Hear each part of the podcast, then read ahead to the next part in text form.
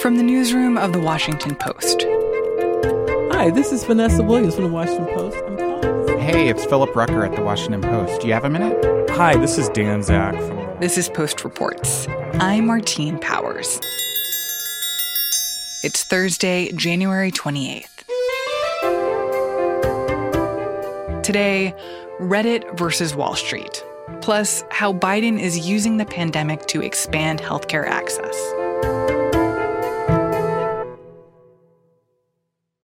A company that was long believed to be a relic from an older era is now having an astounding run on Wall Street, and just this week has risen more than 400% with a group of enthusiastic stock traders piling in and several large hedge funds on Wall Street losing billions of dollars.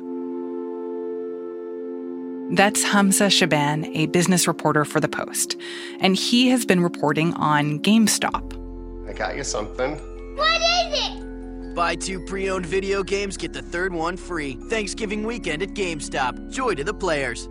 I remember GameStop you'd go there on Black Friday or the night of a huge game release and you'd wait there in line. So let's see, we've got PlayStation and Xbox. And nowadays, the, the world is completely transformed. There's really no need to go to the store if you're able to download games. So the business model has completely transformed with this new digital mobile market. You can trace uh, the interest in the stock to last year. So, a, an activist investor disclosed that he had taken a, a, large position in the stock, and his business background was from Chewy, the online pet supply store and he came in with this record of e-commerce success. And when he started getting involved that triggered a lot of interest from other investors who said okay here's this expert who can take this company that a lot of people see as outdated. He can make them this digital powerhouse or at least help them do so. So that started uh, a lot of interest in okay, maybe this company has another life. But then there are also people who have been betting that this company was going to fail. That's right. So last year, GameStop was one of the most heavily targeted companies by what are called short sellers. So, investors who bet against a company and they make money when a stock price falls. So, which to me is just a very confusing concept that usually you invest in something thinking that that company is going to get better, but that this is like a thing in the financial world that you can actually like bet money on something failing. And then if you're right, you actually make a ton of money that way. Sure. And people see short sellers as a healthy part of the system. They're skeptics and they say, you know, the company is overvalued right now and they're not worth as much as other people think they are and they can make money that way. But on the flip side, they can also lose money if they turn out to be wrong, which is exactly what happened with GameStop. And so, how did that all transpire? Like, how did people start glomming onto this idea that actually GameStop is the company that you should be investing in right now? So, a, a lot of the interest came from a Reddit forum called Wall Street Bets, and there are other online trading communities where people are sharing ideas, and they they on these on these communities they would argue the optimistic case for GameStop. And part of garnering that interest was also saying, hey, look, this stock is also targeted by short sellers. And if we're right, they stand to lose a lot of money. And that can actually trigger even higher prices for us. So we stand to enrich ourselves and kind of prove the big guys at Wall Street of how wrong they are. So it seems like there were two attitudes that were fueling this really aggressive investment in GameStop. First, it was like, you know, we think that this is a company that could actually do better under new leadership and that it's going places that are good. But then also this sense of people just being like, we want to get back at these hedge funds and these like incredibly wealthy investors. And this is a way that we can make them pay a lot of money and bring them down. And like us as the little guy can actually win over these huge hedge funds. For sure. So, so much of the interest is driven by this kind of righteous feeling of having the little people have their day. And the, the people of Wall Street have for too long exploited the financial system and used it as their, their kind of casino. So it was it was a, a lot of factors, but that was one of them. This case of you know GameStop can actually turn their business around, and then there was this also kind of ideological push of this can be a victory for the little person. So, how did that transpire in terms of the stock prices of GameStop, like how it's gone up and down over the past week? It's been this cascading effect. So, just this week, the stock price has risen over 400%, which is astounding. In a single day, the stock has doubled. And, and what happens in those cases when there's so much volatility, the exchanges will actually pause trading to kind of temper the volatility, which speaks to the, the drama that has been taking place this week. And then for the the investors who originally had shorted the stock or bet that that GameStop was going to fail, what happens to them? Like how much money have they lost from this? We don't know the exact amount, but we do know that one short seller had to take an outside investment of almost $3 billion. So that speaks to the the huge money uh, that's in play, and and and then you also hear about how much money the people on who have been optimistic about GameStop. You also hear about how much money they're making. People have posted on Reddit that they've made millions of dollars off of these trades. Oh my gosh, that's absurd. So where does the stock go from here? I mean, is this a reflection of the idea that GameStop is actually going to become this like powerhouse company or is this just a big bubble that is about to burst? So, some experts say that this is a, a, a, gigantic kind of pyramid scheme, and the people buying now are buying with the expectation that a week from now or a month from now, someone else will buy it from them from an even higher price. But that that model will collapse once people realize that, you know, I don't want to be the next person who's going to lose money. Another factor is people who have big stakes in GameStop can choose to sell. And that may cause the price to fall and then we'll kind of reverse this cascade. The other part of what is so remarkable about this story is that this has gotten enough attention that this is now an issue for like the Federal Reserve and for the White House. What have they said about this like weird, bizarre story that has now come out of like a corner of the internet? The prices have risen so fast and so quickly, and there's just so much attention being drawn to this that yesterday uh, the Biden administration had to say that Treasury officials are looking into this. But our team is, of course, our economic team, including Secretary Yellen and others, are monitoring uh, the situation. It's a good reminder, though, that the stock market isn't the only measure of the health of our, econo- of our economy. The SEC said yesterday that they're monitoring the situation. So this is really uh, amazing, and, and few people have seen anything like this. And is this a sign that there is something wrong with how the stock market works? That there is like some need to regulate these kinds of investments in a better way? Or is this just like some people on Reddit capitalizing on this moment and that this isn't something wrong? It's just, you know, the nature of the stock market working out in a funny, surprising way. I think you'd hear both from the Redditors who are enthusiastic and passionate about GameStop, they'd say, we've made our case, we've argued our points, and we're winning the bet, and you've lost. Other people are concerned about everyday investors making really tremendously risky bets, and they're concerned that you know there should be regulators looking out for these people and uh, trying to prevent malicious behavior and people trying to manipulate uh, prices. Then you have another strain of thought this ideology of, you know, these big players in Wall Street have for so long taken so much money from so many people and when they do it it's fine. It's it's part of the stock market. But when the little person does it oh no now it's manipulation and now regulators need to, step in. There's a lot of pointing out of that hypocrisy and this feeling of unfairness and that this has led to so much discussion about the democratization of stocks, right? That for a lot of average Americans, like they don't actually interact with the stock market on any like daily basis. They probably don't have stocks, but that in fact, like it's very interesting to see a world where regular people can use the stock market to their advantage there's a lot of connections here with with social media and this idea of of collective action, collective information, and that so much of, of the stock market and finance and economics it's puzzling to people and it's confusing um, but this is one episode that that seems as though it's kind of demystifying the mystique and that it's not only experts and super wealthy people who can who can stand to gain but but anybody can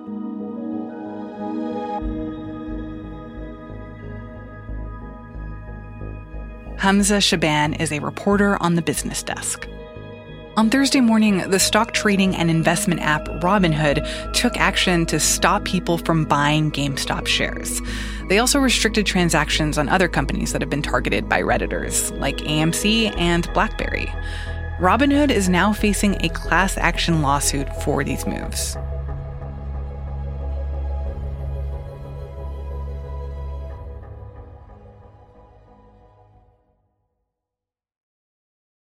President Biden has said since his campaign that expanding health insurance in this country is a really important goal for him. And he just basically today made a down payment on that goal. But today I'm about to sign two executive orders that are basically the best way to describe them to undo the damage Trump has done. What he did is take two executive actions one involving the Affordable Care Act and Medicaid, and the other a series of steps that basically affect women's reproductive rights. There's nothing new that we're doing here other than restoring the Affordable Care Act and restoring the Medicaid to the way it was before Trump became president, which by fiat. I'm Amy Goldstein, and I'm the Washington Post's national healthcare policy writer. What he's done with respect to healthcare is first directed the Department of Health and Human Services to reopen healthcare.gov, which is the online Affordable Care Act marketplace selling health insurance to people who don't have coverage through a job. He's also taking some steps with respect to Medicaid to try to make it a little bit easier for people to get into the program, essentially by undoing some rules that the Trump administration wrote that had the effect of creating some barriers to this kind of safety net insurance. And of all times that we need to reinstate access to, affordability of, and extent of access to Medicaid is now in the middle of this COVID crisis.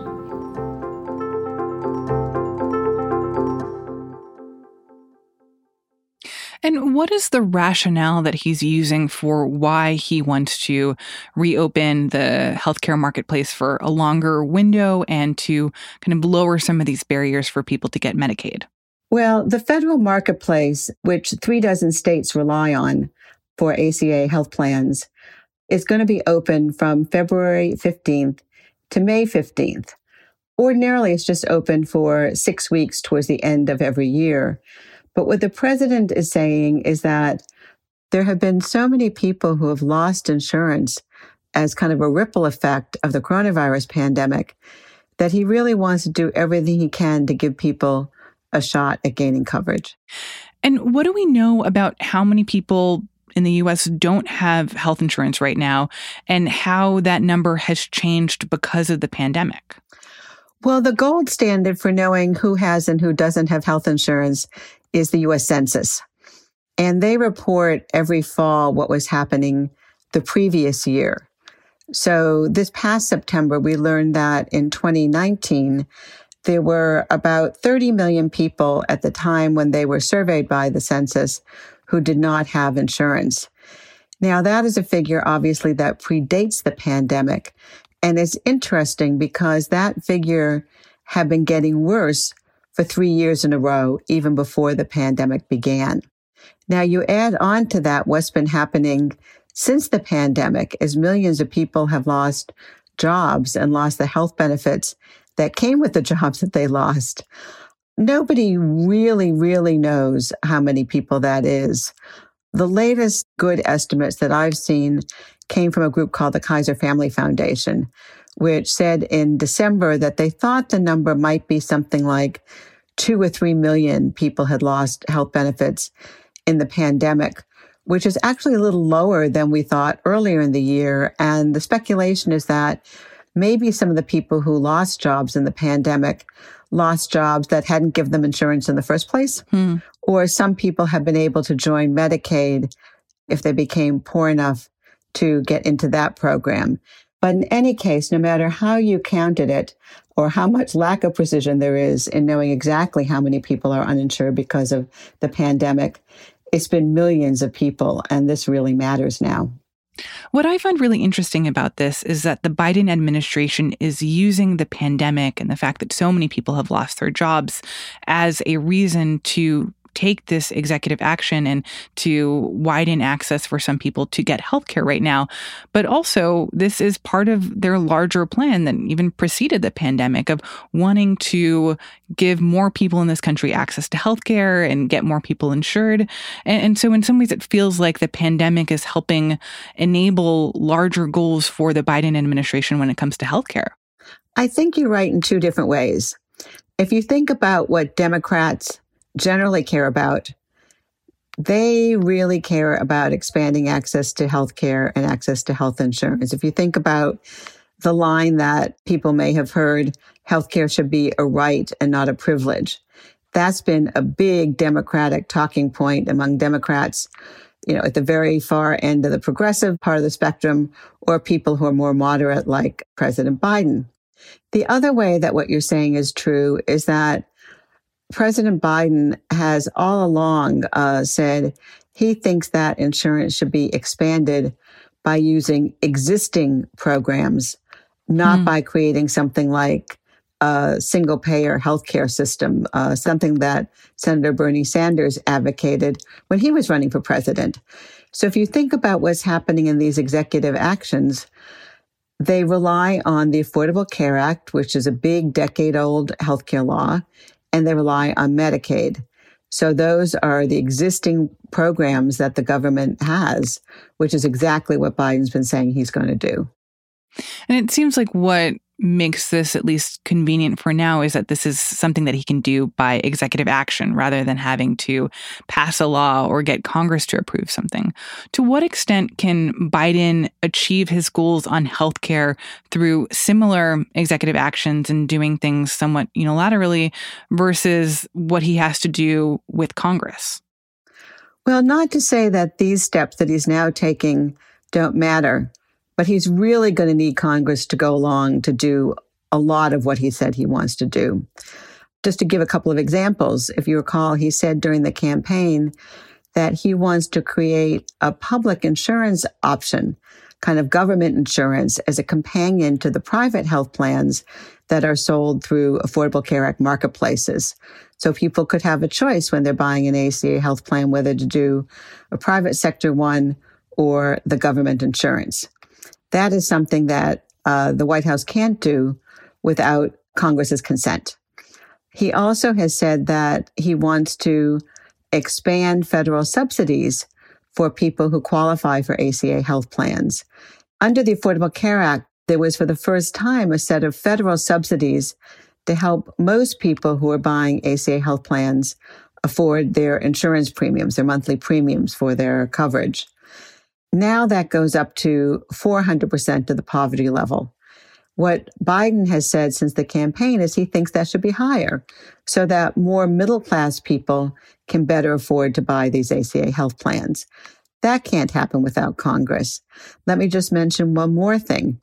There are about a dozen states that still have not expanded their Medicaid programs under this decade old law.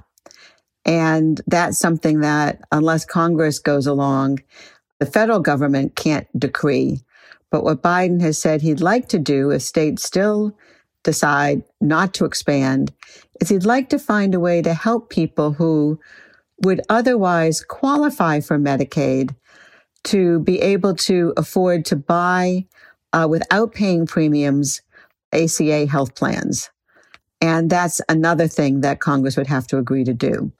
So those are much broader goals that can't be done through executive action. But as you suggested, he's starting by doing what he can.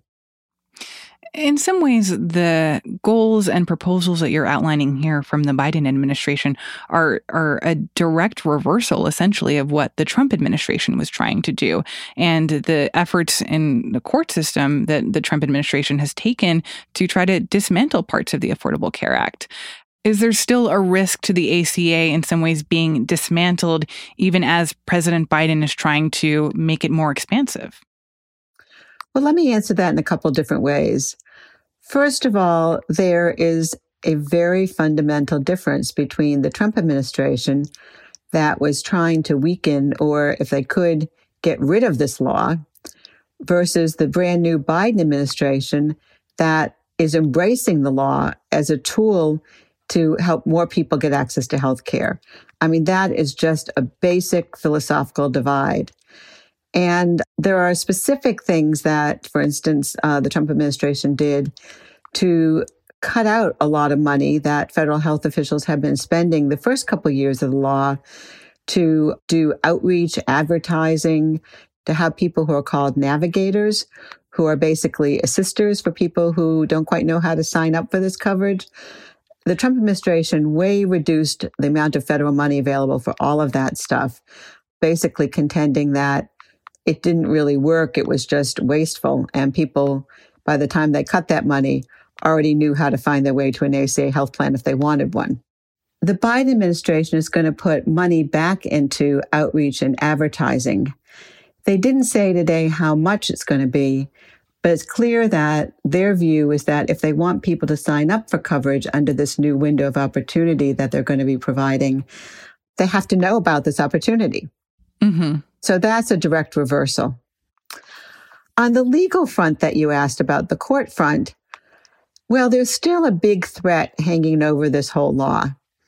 And the reason is that, as you may recall, there's a lawsuit that's now before the Supreme Court that's trying to have um, the entire law declared unconstitutional. Mm-hmm.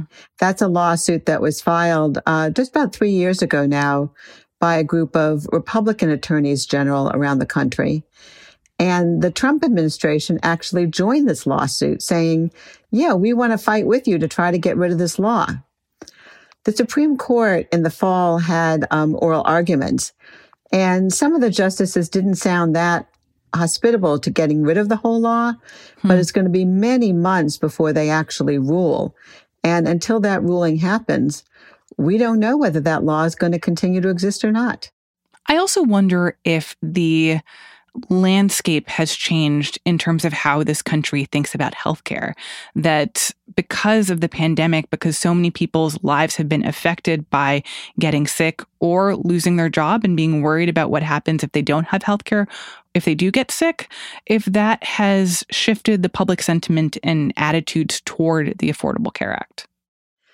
Well, if you look at the polling that's been done ever since the Affordable Care Act was passed in 2010, it's always been a very politically divisive law. And sentiment has shifted a little bit over time.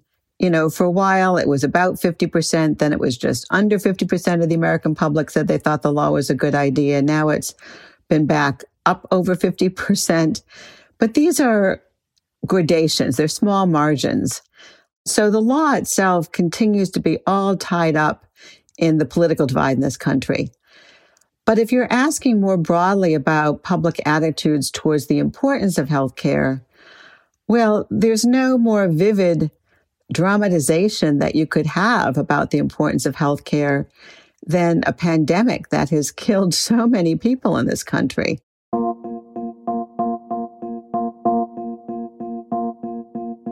It's a really vivid illustration of why having access to health care matters. And as the Biden administration likes to point out, it's also a vivid illustration of the problems of this country with inequities in access to health care.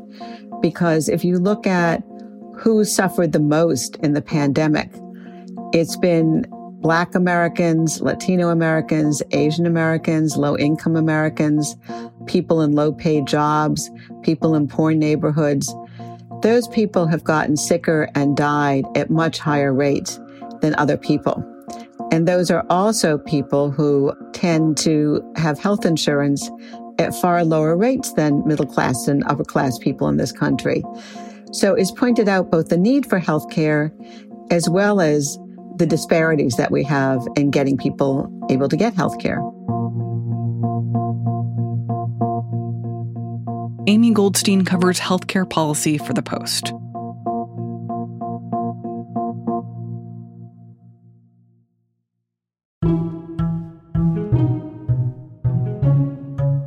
That's it for Post Reports. Thanks for listening. This weekend is the last chance for you, as a listener to this podcast, to get a special rate on a Washington Post digital subscription. A total of $59 for two years of access to everything that the Post publishes. I've heard from so many people already who've said that it feels really good to be able to support this podcast and to support the journalism that adds meaning to their lives. To the people who've already signed up, thank you so very, very much. And to those who haven't yet become subscribers, this is your chance. Go to washingtonpost.com slash subscribe or find a link in today's show notes. And thank you so much. I'm Martine Powers. We'll be back tomorrow with more stories from the Washington Post.